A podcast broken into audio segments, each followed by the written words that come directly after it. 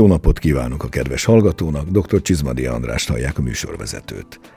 Itália. Kezdjük Észak-Itáliával, annak is a keleti részével. Itália valóságos bornagyhatalom. Mára az é u és a világ egyik legnagyobb borországa Franciaország mellett. A nemes borszőlő a Kaukázus vidékéről, főként görög közvetítéssel érkezett Dél-Itáliába a Krisztus előtti körülbelül nyolcadik század táján, közben nagyjából ezzel párhuzamosan az északi és középső részeken a titokzatos etruszkok terjesztik a szőlőt. Ezek az alapok. A római birodalomban már bachanáliákká fajul a dolog. Majd a birodalom bukása után az egyháziak viszik tovább a stafétát, egyébként az általános hanyatlás korszaka következik. A szőlészet egyfajta csipkerózsika álomba szenderül. Még importra is szorulnak. Elég furcsa helyzet. Az itáliai borászat csak valamikor a tizennegyedik századtól kezd lassan magához térni.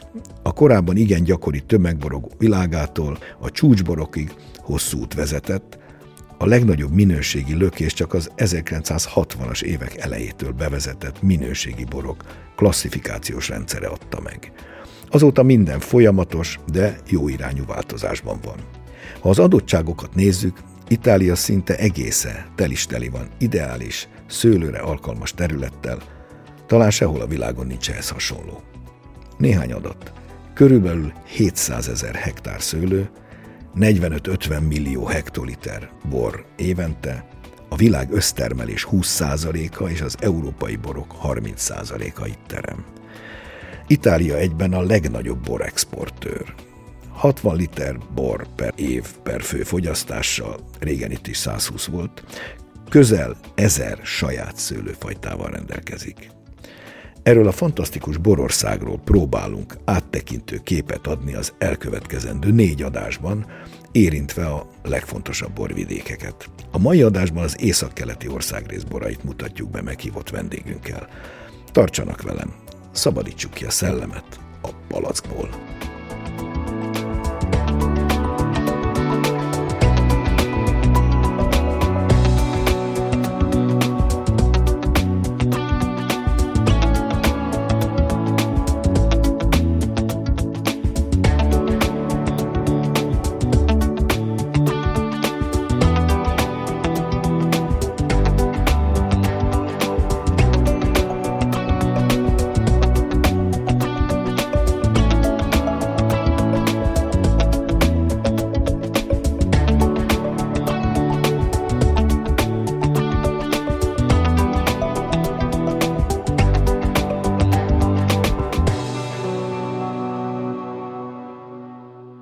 Bemutatom vendégünket, Szik Mátyást, háromszoros szomeljé bajnokot. Mátyás, kezdjük Friuli vidékével. Ha Szlovénia felől vagy Ausztria felől érkezünk, ebbe botlunk bele először. Az Alpoktól a tengerig és Triestig terjed, s a szlovén határig. A központja Udine, az isonzó, itt híres borvidék. Nem biztos, hogy nagyapáink is így gondolták. Mielőtt tovább lépnénk, tisztázzuk, mi az a dé o cé és dé o cé gé rendszer. Köszönöm szépen a meghívást. Először is azzal kezdeném, hogy rossz szokásomhoz híven mindig igyekszem a magyarországi párhuzamokat megvonni ezekkel a borvidékekkel és ezekkel az országokkal, amikről beszélünk, és itt is kikívánkozik belőlem, hogy ugyan ez huszadik században már teljes egészében Olaszország részét képezi a terület, amiről beszélgetünk, de előtt azért a, a Habsburg birodalom, az osztrák-magyar monarchia szerves része volt az innen jövő bor. A dé o cé és dé o cé gé rendszerről annyit, hogy nagyjából a mára á o pé, korábban á o cé francia eredetvédelmi szabályozás rendszer fejlődött ki, ugyanakkor dr. Mészáros Gabriellát idézve nem kis iróniával a hangjában, és nem kevés jogi előismerettel a birtokában azt tudta mondani egyszer erre, hogy a, az a megjelölés, hogy dé o cé gé, ahol a denominazione origine controllata, még egy garantita, e garantita megjelölést is kap, hát az legalábbis olyan olaszos, mondta ezt a Gabi egyszer. Igaza is van, ez nagyjából annyit tesz, hogy az eredetileg részben a hozamkorlátozásnak, részben a terméshozamnak megfelelő korlátozásokat megfélik azzal, ez ugye a dé o cé rendszer, a vetvédett rendszer, megfélik azzal, hogy az e garantita kategóriába a tíz egymást követő született, organoleptikusan, tehát kóstolással eldöntött minőségi vizsgálaton bizonyos kritériumoknak megfelelően kell teljesíteni. És akkor kaphatja meg a dé o cé gé státuszt. Azaz, hogy garantálják. Azaz, hogy garantálják a dé o cé státuszát, így van. Ebből egyébként Itália szerte sincsen sok. hogyan jellemeznénk Friuli borait úgy általában, és vannak saját lokális fajták is? Friuli, ha pontosak akarunk lenni, Friuli Venezia Giulia, a borvidék neve. Itt például a Pinot Grigio az egyik legjellegzetesebb szőlő. A mi szürke barátunk, csak a mi szürke barátunk, de ugyanakkor a Pinot Grigio itt egy stílust is jelöl. Egyébként egy kissé jellegtelen, egy picit, ha tetszik, vízszerűen tiszta, áttetsző, könnyed bort, ami egyébként az egyik legjelentősebb exportcikk. De ide tartozik a Ribolla Gialla, ide tartozik a Pricolit, és ide tartozik például a Friulano. Én jókat ittam, nekem jó tapasztalataim voltak. Nagyon hasonlít ilyen értelemben a Pinot Grigio-hoz, azzal a különbséggel, hogy picit hosszabban tartják az átlagos Friulánot héjon, és ettől egy kis kesernyésség, kicsit mélyebb színintenzitás jellemezheti. Ez talán a legjobb összefoglalója.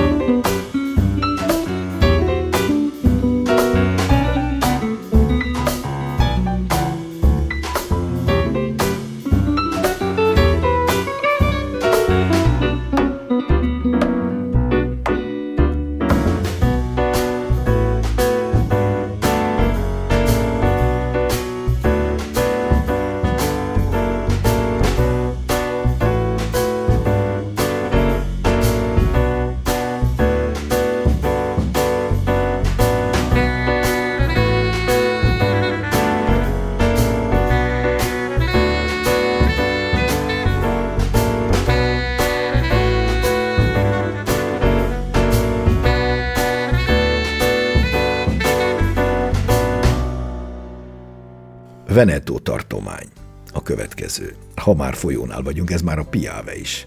A legnagyobb borrégiója Itáliának, ha jól tudom, hat-nyolc millió hektoliter éves produktummal. A többsége nagy lapály és többnyire olcsó tömegbor, de azért akad itt néhány igen figyelemre méltó dé o cé, sőt dé o cé gé is. Hát itt van mindjárt Prosecco. Északkeleten vagyunk, Valdobbiadene és Conegliano, ezt a két városka nevet érdemes megjegyezni. Manapság óriási divat lett, nem győzik termelni, annyi Prosecco készül. Mátyás, foglaljuk össze a Prosecco lényegét, milyen fajtákból és hogyan készülhet a Prosecco?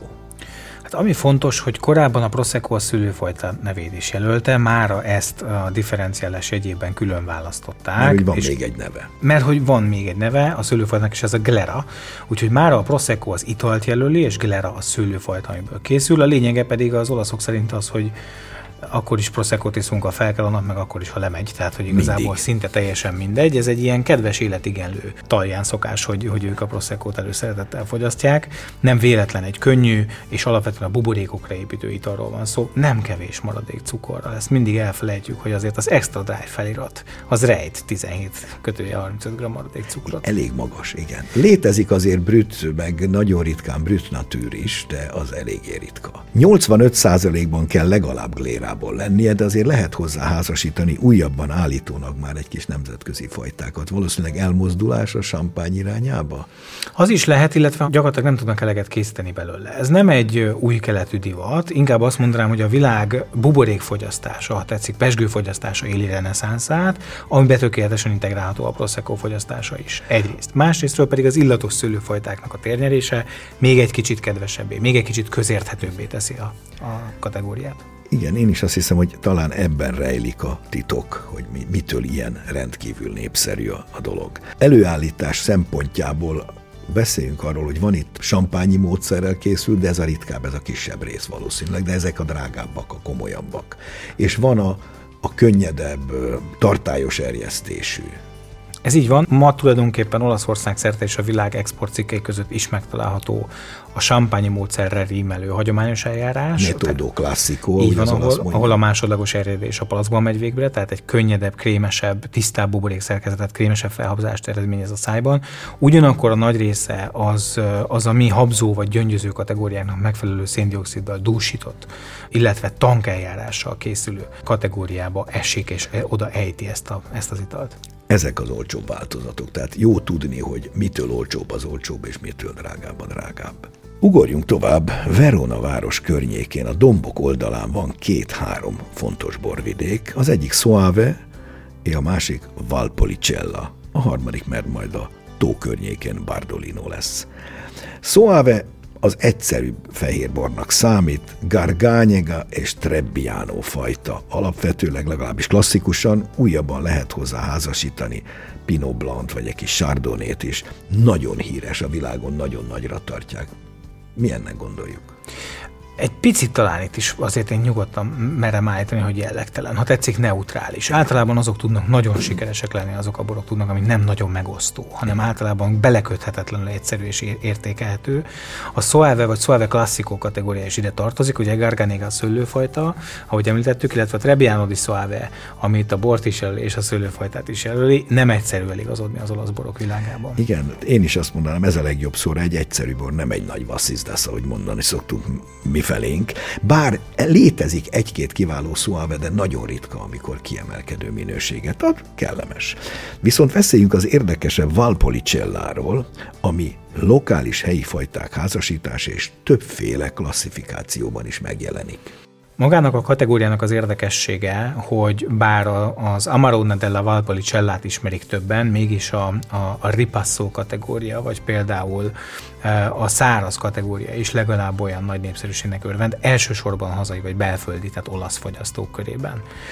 A világ az Amarone-ról ismeri a Valpolicella régiót. Ugyancsak Verona fölött a Valpolicella, ahogy tetszik, vörös párja a Soavénak. Corvina, Molinara, Rondinella. Ezek a helyi fajták, ezeknek a házasításából készül. Viszont több szinten is. A Classico, a Valpolicella Classico egy klasszikus, könnyű, jó gasztróbor. De ugyanakkor továbbfejlesztett változatai vannak. Töppesztik, utótöppesztik, és a töppesztett változatot, ha kierjesztik, akkor Amarone a neve, ez a csúcs Valpolicella. Ha viszont nem erjesztik ki töppesztetten, kicsit édeskésre hagyják, akkor egy csottó a neve. Ha pedig az Amarone-nek a törköjét újra felöntik borral, és újra kierjesztik, akkor Ripasso a neve. Ezek közül talán a leghíresebb az Amarone della Valpolicella, ugye az Amarone az keserécske, kesernyéske, ezt jelenti, maga a szó, ez nem véletlen. Itt nagyon magas alkoholtérfogat százalékokról beszélgetünk, ez ugye nem ritkán tizenhat fél, tizenhét térfogat százalék alkohol. De tizenöt minimum. De minimum tizenöt, igen. Így van, még ha ez nincs is törvénybe iktatva, de általában tizenöt alatt nincsen Amarone. Ez ugye a koncentrálódott cukor, illetve a, illetve a szárítás, a rácsokon, ilyen kis szalmarácsokon történő szárításnak is az eredménye. Ezek nagyon koncentrált borok, amik öt éves koruk előtt nem kerülnek a polcokra. Még említsük meg Bardolinót, a szomszédos Gardató partján vagyunk. Nagyjából ugyanez, mint a Valpolicella, az alapvalpolicella, esetleg egy negyedik fajta, a Negrára is megjelenik benne. Kellemes, könnyed gasztróbor.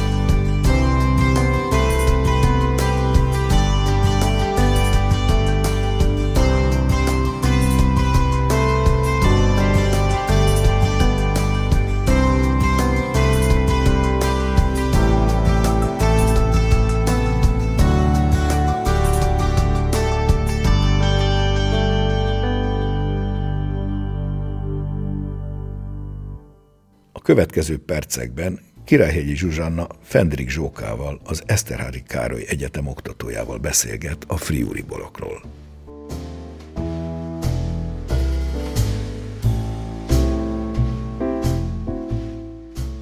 A legtöbb bor, amit találkoztam, illetve a borvidék, ahol dolgoztam, az a Friulin belül is ez a Collio borvidék. Leginkább ezt szürke barátjáról, a Pinot Grigio-ról szokták ismerni ezt a részt, de gyakorlatilag itt azért rengeteg autokton fajta van, de egyre többen visszatérnek ezekhez a régi fajtákhoz, illetve a régi ültetvényekkel egyre többen elkezdenek foglalkozni és megmenteni őket. Milyen fajták vannak itt? ezen a borvidéken? Három fő fajtájuk, az a Tocai Friulano, aminél most a Tokajt nem nagyon használhatják, úgyhogy ez ilyen Friulano maradt. Van a Ribolla Gialla, illetve a Malvasia Istriana, és mind a három fehér egyébként. És gyakorlatilag ebből készült küvéket, tehát az a Collio borvidéknek a küvéje. Kiegészítik egymást ez a három fajta, és a régi ültetvényeken ezek úgy vannak, hogy nyilván a gazda megismeri, hogy melyik tőke milyen fajta, de gyakorlatilag van egy régi ültetvény, és abban mondjuk húsz százalékban Ribolla Gialla van, húsz százalékban Malvasia, és maradék hatvan százalék pedig Tocai Friulano. Tehát, és akkor azt együtt szokták szüretelni, és gyakorlatilag ők egy ilyen dűlőszelektált borként kezelik ezt utána. Az átlag magyar borivónak nem igazán jut eszébe Friuli, hogyha az olasz borokról beszélünk. Tudni kell erről, a, főleg erről a Collio borvidékről, hogy ugye nagyon közel van a, a hegyekhez, illetve a tengerparthoz is,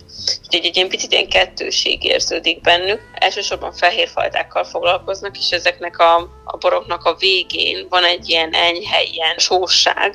Kicsit így a tenger, tengerpartra emlékeztet, viszont van benne némi hűvösség is. Tehát, hogy egy ilyen nagyon kellemes aromákkal rendelkező, és nagyon jó lecsengésű fehér borok, illetve a savtartalma sem olyan magas ezeknek a, ezeknek a boroknak, legalábbis. Én kifejezetten ezt a Collio borvidékről beszélek, mert hogy nyilván azért Friuli elég nagy. Igen, Friuli elég nagy, átível más országba, ugye Észak-Itáliáról van szó, uh-huh. tehát egy, egy ketté választott borvidék, vagy egységes. Ez a Collio borvidék, ez konkrétan átível, és nagyobb része ível át Szlovéniába, csak ugye jelen pillanatban a, a határ ketté választja, de, de gyakorlatilag az a része is, illetve még az alatta lévő Kárszó régiónak is egy pici része, tehát hogy ott azért így elég sok olyan borvidék van, amiknek egy kicsi része megmaradt Olaszországba, de egy másik része pedig átnyúlik. Összedolgoznak az olaszok és a szlovénok? Van egy közös munka, van szőlészetben, borászatban? Abszolút. Ez egy nagyon családias légkör az egész. Unokatestvérek egyik Szlovéniában, másikuk Olaszországban van, és egyébként érdekes módon tényleg minden újdonságot megosztanak, vagy közös kóstolókat szerveznek, nagyon jól, jól működnek közösen, és ezt egyébként nagyon jó látni. Közösen szerveznek bortúrákat egymáshoz, egymást ajánlják, úgyhogy ez nagyon fontos.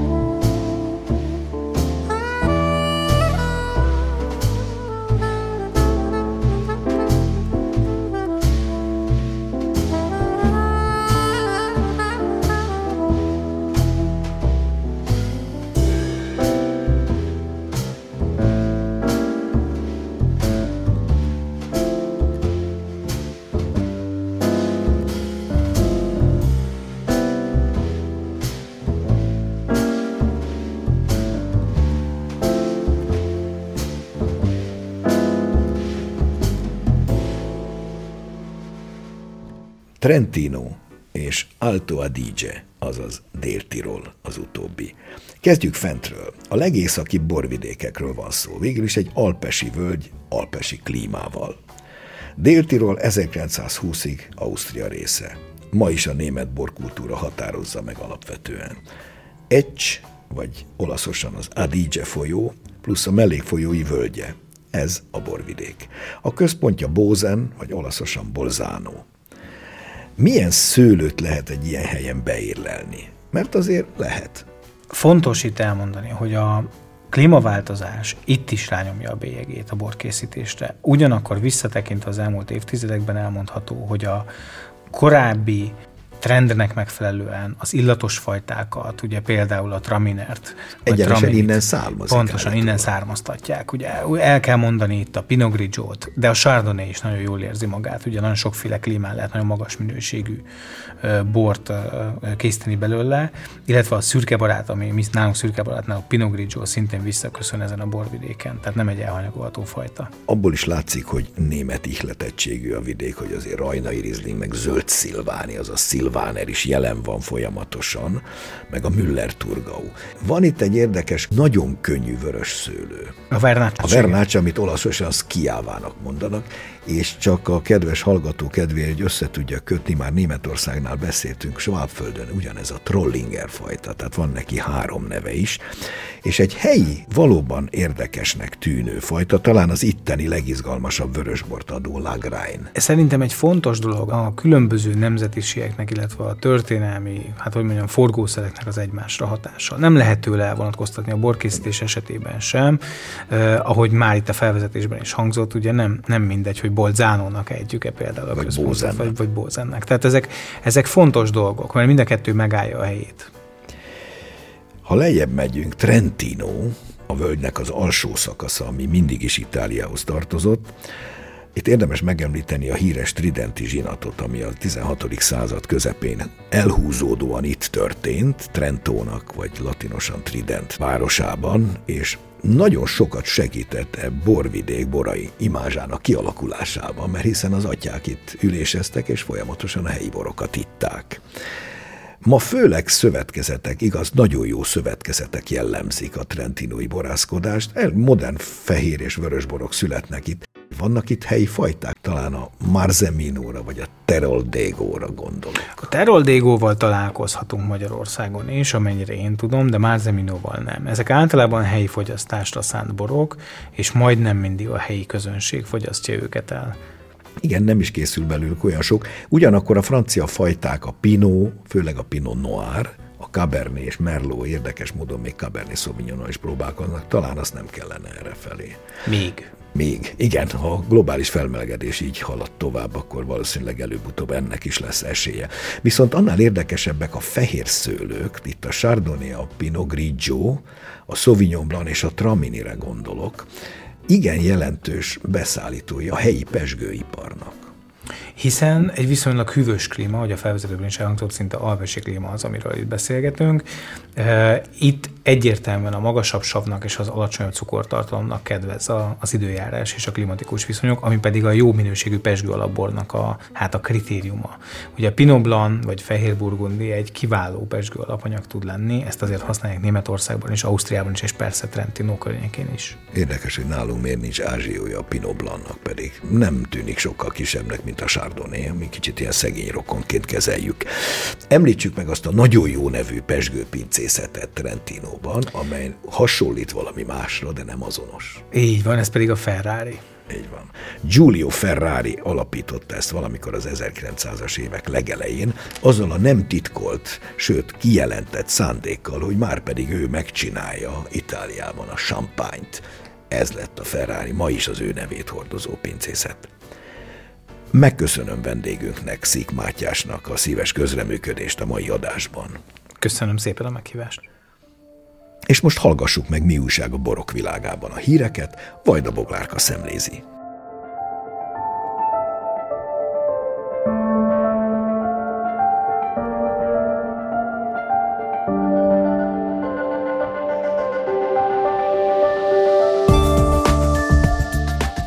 április kilencedikén ismét Budapestre látogat a Badacsonyi Borvidék. A New York Palota Róma termében megrendezendő programon csaknem ötven kiállító várja a Badacsonyi Borvidék kedvelőit. Ez alkalommal harmincnégy borászat több mint száz hatvan féle, ásványokban bővelkedő borát kóstolhatják meg a látogatók. A program további érdekessége, hogy a borászatokon túl szálláshelyek, vendéglátóhelyek, rendezvényhelyszínek is bemutatkoznak, és természetesen a mesterkurzusok sem maradhatnak el. Ezúttal dr. Csizmadia András, a Borszkúla alapítója és vezetője, a vakkóstoló során kiválasztott legjobb borok és a hozzájuk illő ételek mentén mutatja be a borvidék kiválóságát.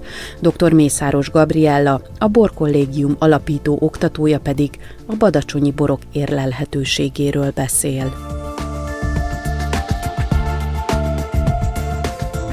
A Tokaj Borvidék Fejlesztési Tanács a Startup Campus és az em ef bé csoporthoz tartozó High Ventures közös programjának befektetési ülésén az iBarrel kapta a húsz millió forintos kezdőtőke befektetési ajánlatot, míg a Szivine, a program szakmai partnere, Izrael állam budapesti nagykövetségének külön díját nyerte el. Az iBarrel csapat fejlesztése ötvözi a hagyományos hordós érlelés ízvilágát és nagyszerűségét a korszerű, acéltartályos érlelési technológia előnyeivel, a Szivine pedig az értékesítést segítő, a borkedvelőknek digitalizált élményt nyújtó marketing megoldásokkal tűnik ki.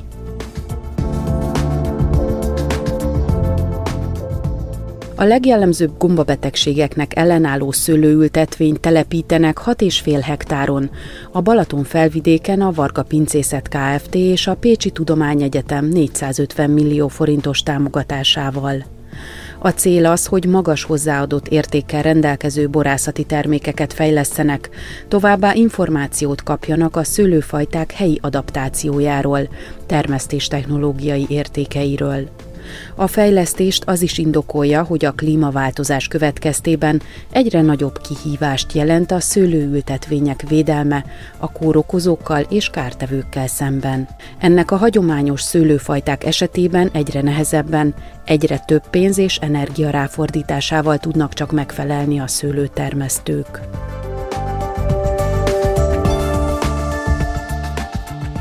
Rekonstruálták Leonardo da Vinci szőlőskertjét Milánóban.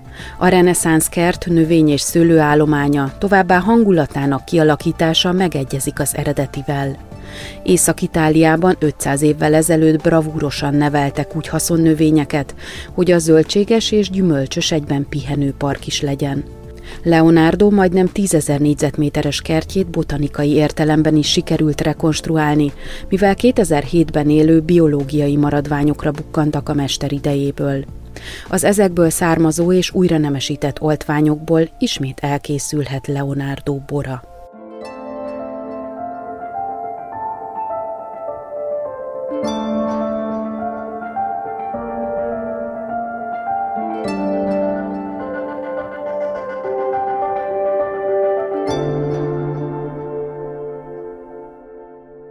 A mai műsorunk véget ért. A hangmérnök Kissik Petra nevében is megköszönöm figyelmüket. Szép napot, jó borokat kívánok! dr. Csizmadia Andrást hallották. Mai adásunkat a mediaclick pont hu honlapon hallgathatják meg újra. A műsort az em té vé-el készítette kétezer-huszonkettőben.